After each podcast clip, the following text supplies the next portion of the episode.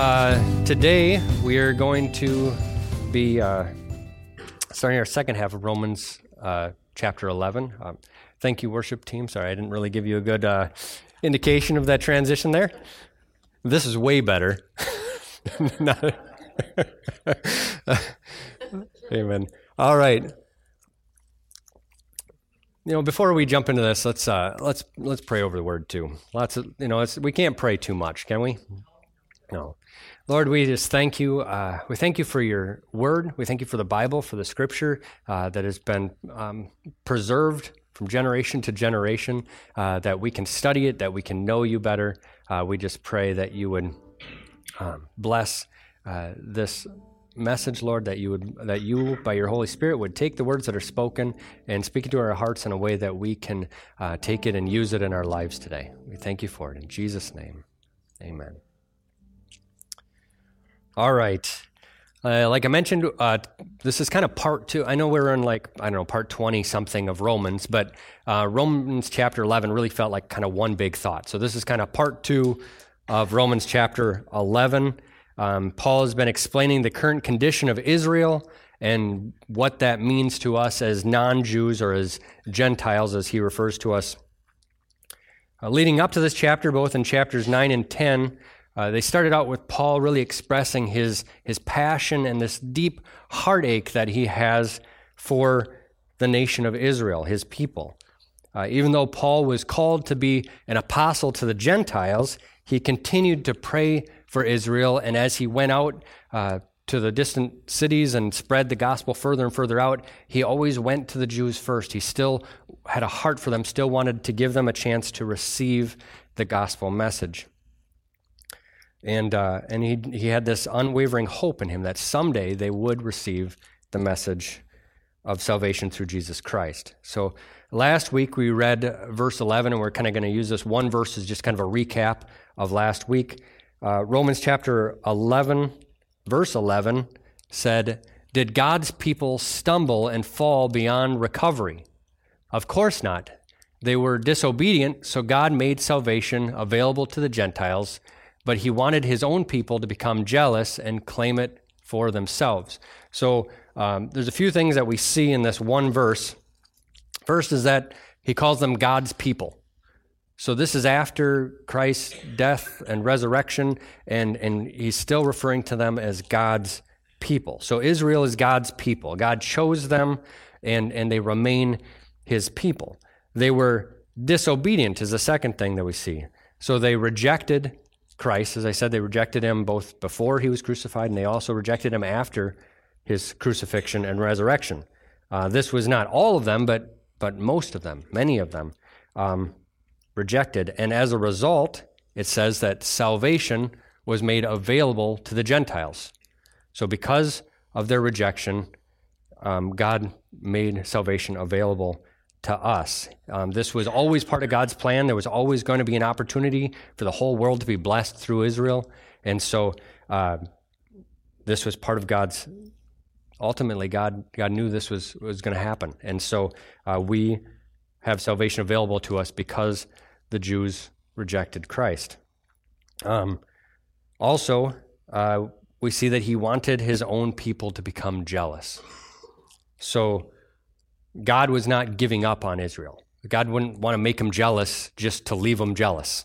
He wanted to make them jealous so that one day they would claim it for themselves.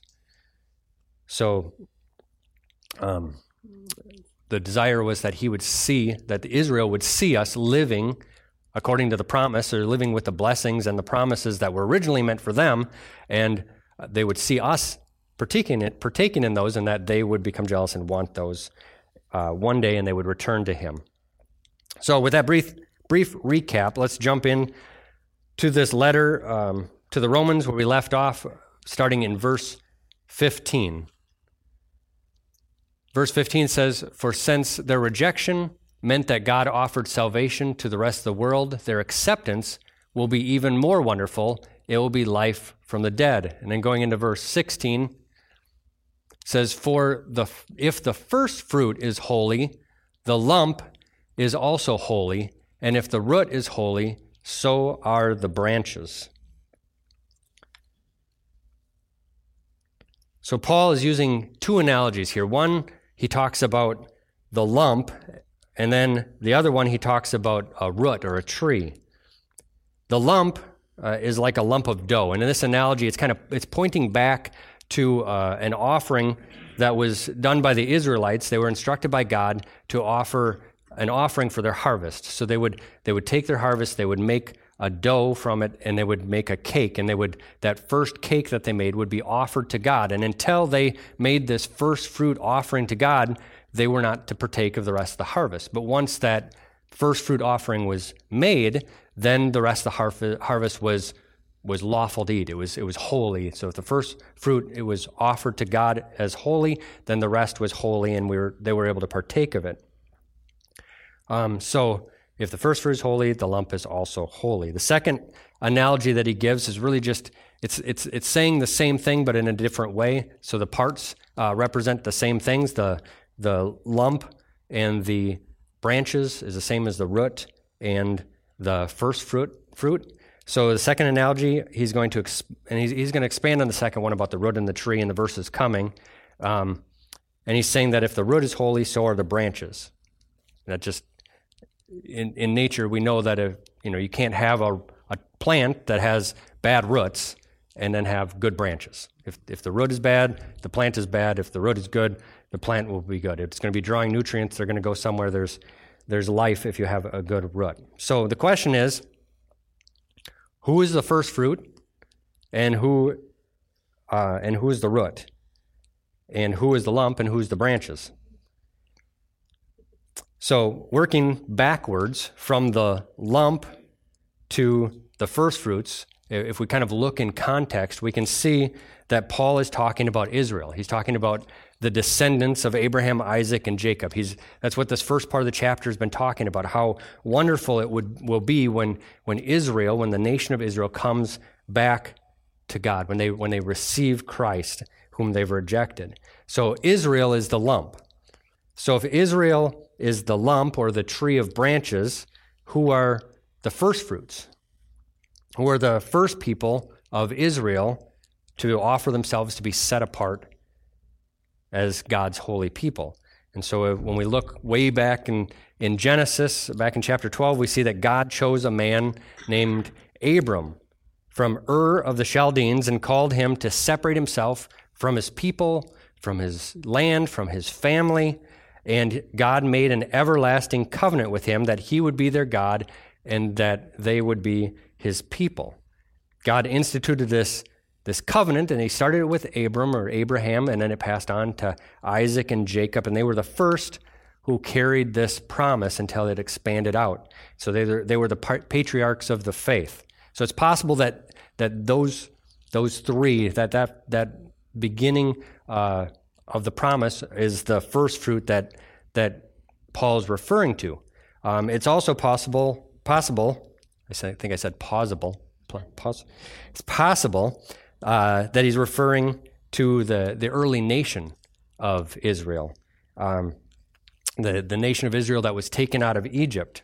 They entered Egypt with uh, Joseph was there, and, and later his father and his brothers came in. So, so Israel entered Egypt as a father and 12 sons. And then when they left Egypt, they left as a, as a full nation. Um, as, as a, they, they multiplied greatly. And in Jeremiah chapter 2, verse 3, when he's speaking about this nation that is brought out of Egypt, uh, he says, Israel was holiness to the Lord, the first fruits of his increase.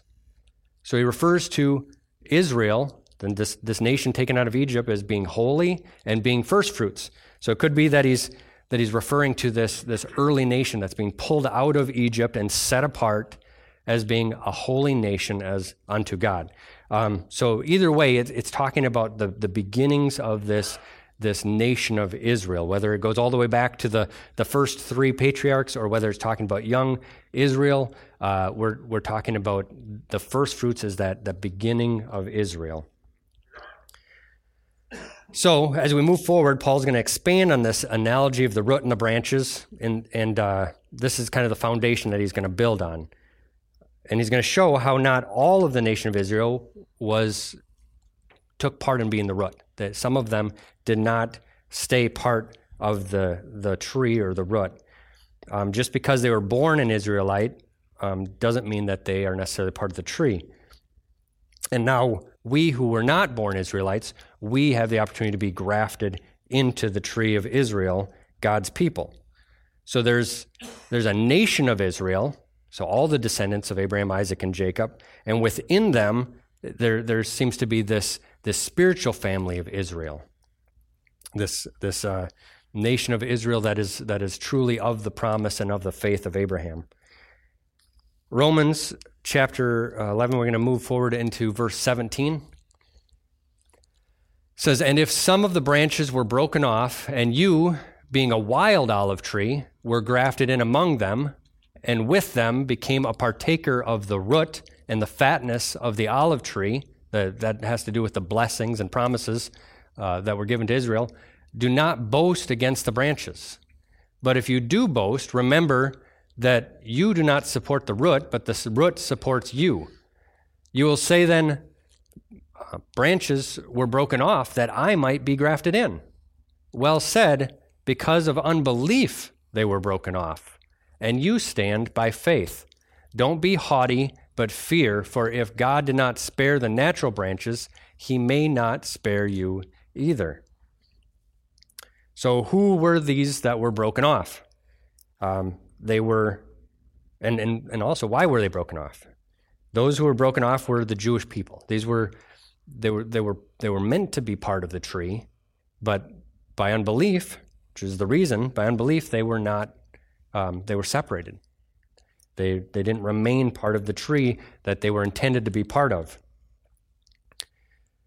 And this is a this is not a new thought as we've gone through Romans. This has been a thread uh, all the way back in chapter two. We read that um, just being born of a Jewish parent doesn't make you a true Jew, but that a true Jew is one whose heart is right with God. And Paul said again in chapter four, we read how Abraham is the spiritual father, not of all Jews, but only the ones who have the same faith that he had. And then in chapter nine, we Paul said again that not all who were born of the nation of Israel are truly members of God's people. So, like I said, there's kind of a, a, nation within a nation. There's, there's, there's those who were intended to be part of the tree, that were part of the promise, that were part of the family, and then there's those who held on to it through faith. So, what is Israel? What is the olive tree? Israel is the nation of the promise. It is the one through whom which all the nations were meant to be blessed. Um, but no individual Israelite is forced to be part of the tree. No Israelites forced to be part of the tree. They, even those who were chosen, um, they they have the ability to choose whether they are going to believe or not believe. And this analogy um, Paul's using, he says some of the branches were broken off when the Jews uh, rejected Christ, and I, and I, talked about this a little bit last week, when they rejected Jesus and crucified him, the, the curtain was torn. Israel was, their right standing with God was based on the, the old covenant sacrifices. And so, as they, as a nation, made sacrifices to God, they were in right standing with God. But when Jesus came and he died, he put an end to that. He, he was the final perfect sacrifice. No other sacrifice was needed, um, and and now no other sacrifice um, had any value. It didn't. It, it, it wasn't a. It, it, that's that that whole covenant process of those animal sacrifices was done done with. So if they continued with the animal sacrifices, it didn't restore their right standing with God anymore, and so um, they they were no longer uh, connected. They were broken off because there was no connection to the root through that covenant. So now the Holy Spirit, the curtain was torn, the Holy Spirit was now uh, available to be poured out on anybody who would believe. And so we can be connected um, not just through the blood of, not just through right standing, but really through sonship. So there's a there's a even closer connection that we now have that's been brought through Jesus Christ and His sacrifice um, so through their rejection, salvation was made available to us. Uh, or in this analogy, salvation was made available to us wild branches. We're, we're wild olive branches. And now we are grafted into Israel, the nation of promise. They were broken off because of unbelief. We're grafted in because of faith. And we have become children of Abraham, part of the lump that was made holy uh, and set apart to God, just as Abraham was set apart to be the father of this nation, the father of the promise. Now, some people would say that uh, Israel's rejection has caused God to revoke his promise to Israel. And, uh, and that today the church is actually a, a, different church. It's not the same tree, it's a, it's a new tree. And uh, that just doesn't sound, doesn't sound right to me. Uh, I think it doesn't line up with what Scripture says. Uh, it, it, just doesn't sound like God. The idea that, that God would make a covenant and then void it. Like that's not a that's not a God sort of thing to do. Um, we might reject God's promises. We might not be faithful. But if you remember, uh, looking at the end of chapter ten, Paul said he was quoting Isaiah or speaking. Isaiah was speaking for God. He said, "God said all day long." I opened my arms to them, but they were disobedient and rebellious. God, God stands there before Israel his arms open all day long, waiting for them to come back. And then uh, Dan reminded me of a verse this last Wednesday, 2 Timothy 2 11 through 13 says, This is a trustworthy saying. If we die with him, we will also live with him. If we endure hardship, we will reign with him. If we deny him, he will deny us. If we are unfaithful, he will he remains faithful for he cannot deny who he is. So you see, there's everything seems to be, you know, matching until you get to this faithful and unfaithful. Like if we deny him, that's different than being unfaithful. Okay, so uh, if we we can believe and we can make mistakes, and God will remain faithful. If we deny him, if we reject him, if we choose not to believe in him, um, then then he's going to deny us. But but he's not going to reject us because we make a mistake. God is faithful. Um, he's faithful to his promises. If, if, if, if Israel does not deny Christ, he is faithful to his promises. If we deny Christ, uh, you know, we're separated from him. That's, the denying is connected with belief or unbelief or belief. Um, do you trust in him for your salvation? do you not? And so God did not revoke his promises. Uh, Israel is the tree that started with Abraham. God made an everlasting covenant with him because of his faith. He said that his faith was counted as righteousness before God. And a tree grew from that, that root. So Abraham had descendants and it grew into this, this vessel through which God chose to bring salvation to the whole, to the whole world. Um, and that's the tree that we, through faith in Christ, are now grafted into. It's the same tree, same root. It, it's the same faith. Um, beginning with Abraham and coming up through today. Uh, Jesus taught in John chapter 10, verse 14 and 16. He talked about how there would be others coming in. He said, I am the good shepherd. I know my own sheep, and they know me. Just as my Father knows me, and I know the Father, so I sacrifice my life for the sheep. I have other sheep too that are not in this sheepfold. I must bring them also.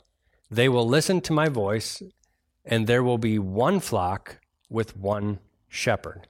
One flock with one shepherd. And that one flock is the one lump, it's the one root that all began uh, with Israel and with the, the, the patriarchs or the early nation of Israel that God set apart to be holy, to be his family. Um, we read back in verse 18 and 19 that we should not boast that the natural born Israelites were broken off and that we were somehow put in as if, as if we were more special than them. We're not supposed to boast uh, that we were that they were removed so that we could be grafted in. And in verse 21 it says, For if God did not spare the natural branches, he may not spare you either. So if if anything, the natural branches have the advantage over the one that's not the natural branch. I mean, if you were, you have to imagine which which branch you think would would um, graft in more easily, uh, the, a branch that's from the tree or a branch that's from a different kind of tree. Uh, if there was any type of advantage, it would go towards the natural branch. Um, in this analogy of the olive tree, uh, the natural branches are more desirable than the wild ones. Um, so we're, we're, we're, supposed to be humble about this. We're not supposed to think that we're somehow better. Um, but it's also not really meant to make us feel like we're less than either. It's not, it's not that we're less than, um, or that we should fear that somehow if the natural branch, you know, receives Christ, that somehow we're going to be broken off and be replaced by the natural branch. That's not the, the point of the analogy. Um, but it's simply to keep us humble so that we're not thinking that somehow the Jews are, are not worthy and somehow we are. Um, none of us are worthy. Nobody is good. No, you know, we've all sinned. And so uh, it's only by belief. Romans uh, 11, 22 through 24, as we move forward. Notice how God is both kind and severe. He is severe towards those who disobey, but kind to you if you continue to trust in his kindness. But if you stop trusting, you will also be you will also be cut off. And if the people of Israel turn from their unbelief, they will be grafted in again. For God has the power to graft them back into the tree. You by nature were a branch cut from a wild olive tree. So if God was willing to do something contrary to nature by grafting you into his cultivated tree, he will be far more eager to graft the original branches back into the tree where they belong. Uh, as I was doing a, a little reading about uh, olive trees and about grafting, I found that uh, that this was a pretty common thing over the course of history to to graft in branches into an olive tree. Um, but the interesting thing is, is that what they this is how it would actually work. It, they would go and they would. Um, so, so imagine there's an olive grove, and then uh, on the outskirts of the olive grove, there's some wild olive trees growing, and they want to expand the olive grove. Now you have a choice. You can either cut off the the wild olive tree, just cut it down and plant a sapling, which is going to take a long time for that to grow and begin to produce. So what they would do is they would take the wild olive tree and they would cut off almost all of its branches um, you, you, could you could you could just about strip it down and just leave a little bit of leaves so it has some some life coming back into it through the photosynthesis and stuff. But um, but then they would graft in branches from good olive trees or cultivated olive trees, and so the the cultivated olive branches would make good fruit, where the wild olive branches the, the fruit wasn't very good. It wasn't very desirable. And so they could actually benefit from the the root system that's already established from the wild one um, to produce good fruit. So that is how it would typically work. But if you look at what is being said here, uh, it's it's the opposite of that. Instead of putting good branches that's going to bear good fruit onto this old root system, this or wild root, it, instead we're taking wild branches, which have the less desirable fruit, and we're putting them on the cultivated root. And so it's, it's a little bit backwards. Um, it's opposite of what you'd expect that an olive farmer would do. I think they're called olive farmers. I don't know. Um, but uh, he would be for, far more eager to graft in a cultivated branch than a wild one. So, grafting in a wild branch into a cultivated tree is not going to make the wild branch make the same fruit as the, the cultivated branch would. Um, but also, the wild branch isn't going to change the, the root of the original tree. So, so a wild branch being put in isn't going to change what the root is. But the wild branch being grafted into a this good root is going to cause this wild branch to benefit from all the nutrients of that root, and it's going to cause it to create uh, a healthy fruit of a unique variety. So something good can still come out of it. It's not going to. It's it's not the fruit that was a um, like the cultivated one. It'll be different, but it can. But that branch can still create good fruit because it's attached to um, to a good root. different than the original, but but uh, but healthy. And so God has chosen to make room for us, and then the hope is is that uh, that He can show Israel what a what a benefit it is to be part of God's family, to be connected through Jesus Christ, that He could take even a wild branch and make it good. He could take even uh, one who wasn't originally chosen and set apart and make it holy and make it fruitful. And so, uh, a strange analogy maybe, maybe re- reminded me of a Jackie Chan movie. Um, I don't know if you've ever watched Jackie Chan, but he's kind of known for taking whatever's around him and using it uh, in these you know fight scenes with these other people. And so people would be attacking him with real weapons and he would be fighting them with you know a chair or a ladder or a table or something. And and he just he would be flipping it around. And it doesn't you know he would win but that doesn't speak to the um, the chair being the best weapon. It, it just means that in the hands of Jackie Chan it's amazing what he can do with the chair. And so we are, uh, you know, we're the wild olive branches. And, and what, what, what he's saying is that we shouldn't be proud um, that somehow as a wild olive branch we're better than the cultivated ones, but how amazing it is what God can do through a wild olive branch. Um, in Acts uh, chapter 10, oh, before we read that, uh, let's, let's read uh, Romans, uh, go back to Romans again, verse 25 through 27. I want you to understand this mystery, dear brothers and sisters, so that you will not feel, feel proud about yourselves. Some of the people of Israel have hard hearts, but this will last only until the full number of Gentiles comes to Christ. And so all Israel will be saved. As the scriptures say, the one who rescued, rescues will come from Jerusalem, and he will turn Israel away from ungodliness. And this is my covenant with them, that I will take away their sins. Um, in Acts chapter 10, you can read about the first Gentile converts. You can read about how uh, Peter was instructed by God to go to the house of Cornelius, and how there Cornelius had gathered all of his friends and all of his family. And as Peter was sharing with him, uh, that, that they were filled with the Holy Spirit, and they believed, and then they were baptized, and uh, they were grafted into the the faith. Uh, at, to this at this point, this has been the, the church of Jesus Christ, the the the the, the Jewish faith. Truly, I mean, um, you know, we kind of the Jews, Israelites, uh, people of the Jewish faith. We still use that name for them, but but the true Jewish faith really turned at, at Christ. I mean, it, we're, we're part of the, the Jewish faith. The, the Jewish faith is that Jesus would be born uh, as a descendant of, of uh, Abraham and that we would be grafted in.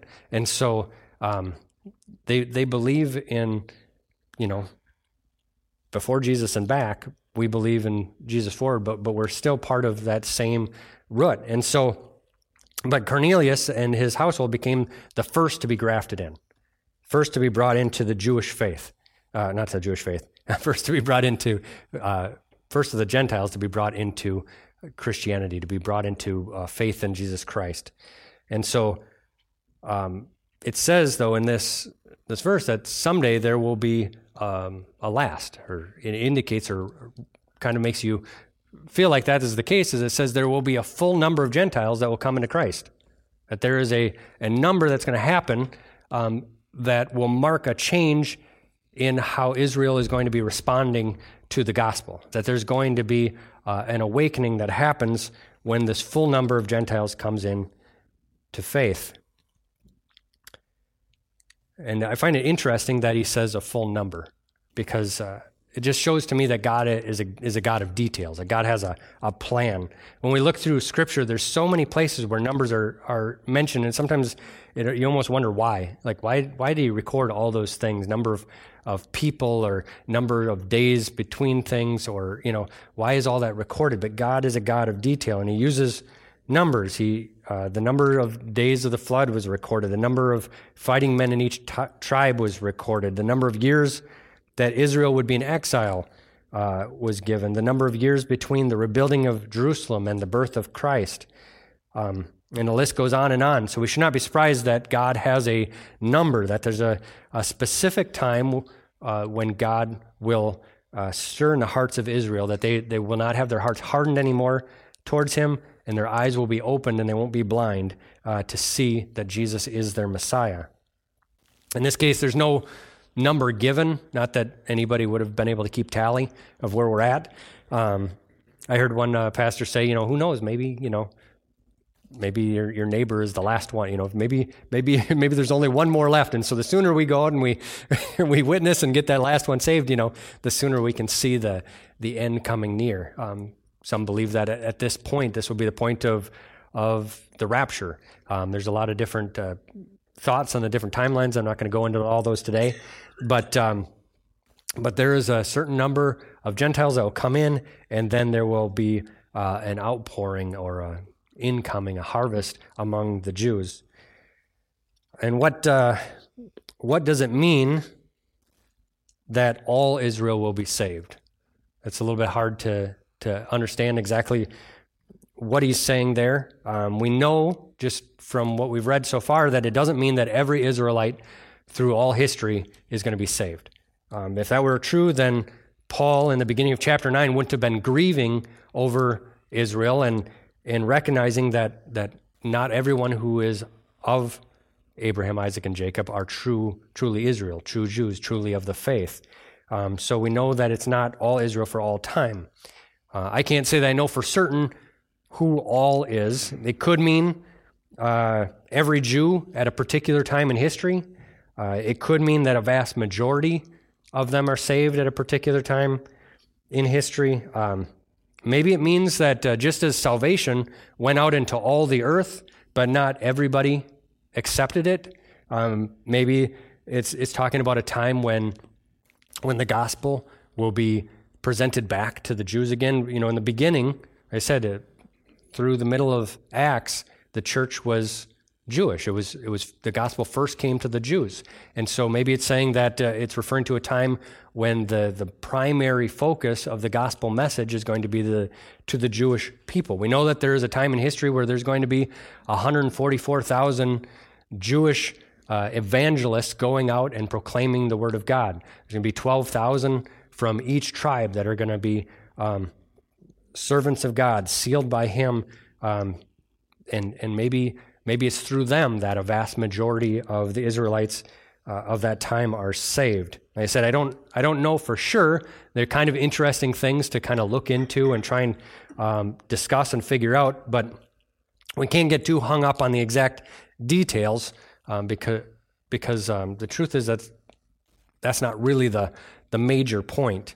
The reason that Paul is sharing this with us is not so that we understand all the details, but he says that it is so that we'll not feel proud of ourselves. So we're just going back to that same that same thing. He says that all of this is being said so that we will not feel proud about ourselves as if we're somehow greater than the Jews. And instead, we should look forward to the day that they are going to be grafted back in, that there's going to be a vast number of them that is going to be grafted back into the tree of their ancestors.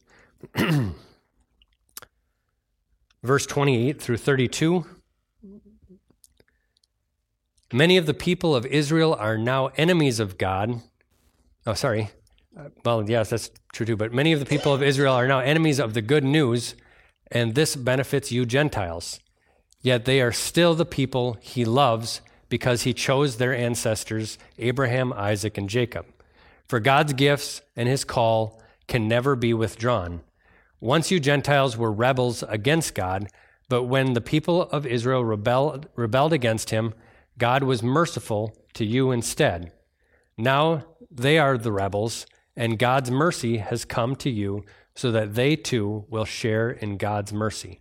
For God has imprisoned everyone in disobedience so he could have mercy on everyone.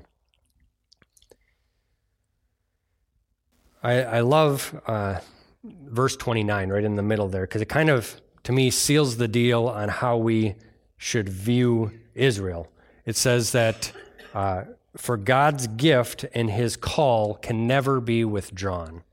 And, and we can see clearly God's gift and his call upon Israel. We read earlier, uh, also in, in 2 Timothy, where it says, If we are unfaithful, he remains faithful, that he can de- not deny who he is. He is faithful. God made covenant promises to Israel, and he will hold true to his word. I'm going to ask the, the worship team to come as we read these last uh, few verses of this chapter, uh, verses 33 through 34. Oh, how great are God's riches and wisdom and knowledge, how impossible it is for us to understand his decisions and his ways, for who can know the Lord's thoughts? Who knows enough to give him advice?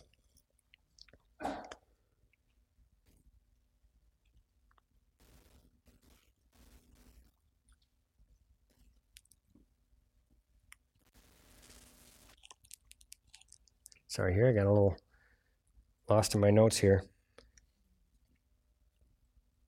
So he he ends with quoting uh, verse 34. I think I've got maybe a different translation in my notes, but he quotes uh, Job in verse 24 saying, For who can know the Lord's thoughts? Who can, knows enough to give him advice? And who has given him so much that he needs to pay it back? Um, I'm really thankful that that he uh, that Paul closes with these verses because uh, it really does kind of let us off the hook a little bit as we're looking at some of these these words and these thoughts and not sure exactly what the details are or how God wants to orchestrate all this stuff. Um, it says that we we can't understand all of God's thoughts. We're not going to understand everything that He does, but we can know that He has a plan. We don't understand the who, what, where, when, why, and how, um, but we know that He has a plan down to the detail. We can trust that that He's faithful and that He is going to work it all out just the way He intended from the beginning.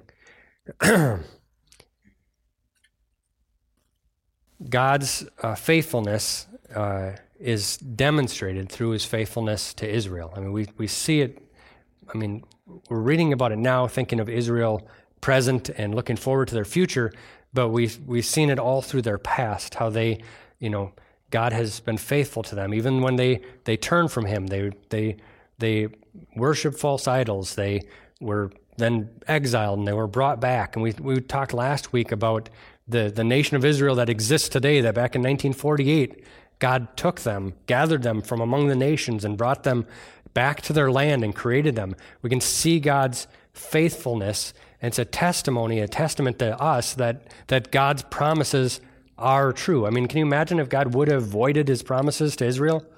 You know, then we look at the Bible and we look at the promises that we hold on to, and you know, how would we know whether or not those, you know, we're going to someday fail, you know, so much that that God's going to take them away from us, you know?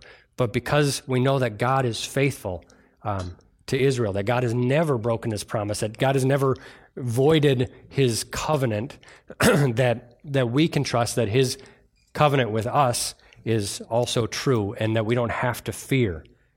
We, we don't have to fear that if we, we make X mistake, you know, that God is going to abandon us. Um, he is faithful.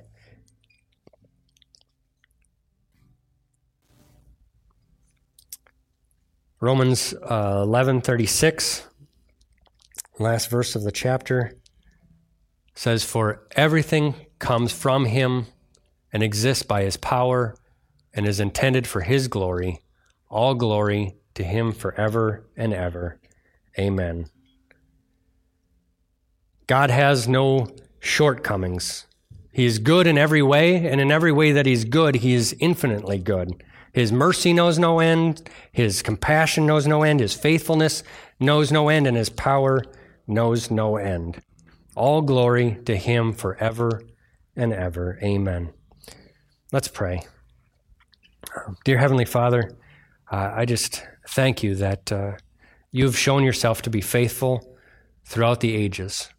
Lord, I thank you that uh, you called a nation out of the people of the world to be uh, a root, to be a tree, uh, to be uh, a place of salvation that we could be grafted into, that we could be uh, united into, Lord. That um, that you opened up the door where right standing with God uh, uh, at at one time was was only through the the covenant with Israel, but now, Lord, through Jesus Christ, you've opened the door that all may come in.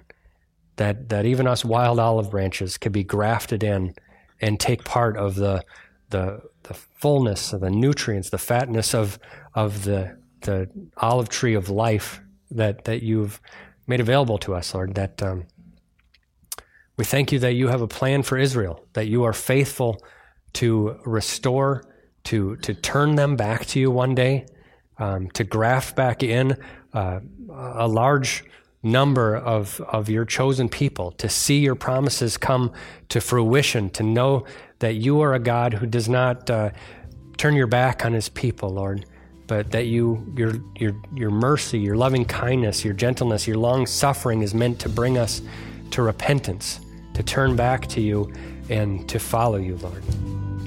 Uh, we put our hope in you, we put our trust in you, Lord. We we desire that you would use us uh, to, to shine brightly, that the whole world, including the Israelites, including the Jewish nation, would see and know that you are God. We thank you for your word. We thank you for its blessing in our lives. In Jesus' name.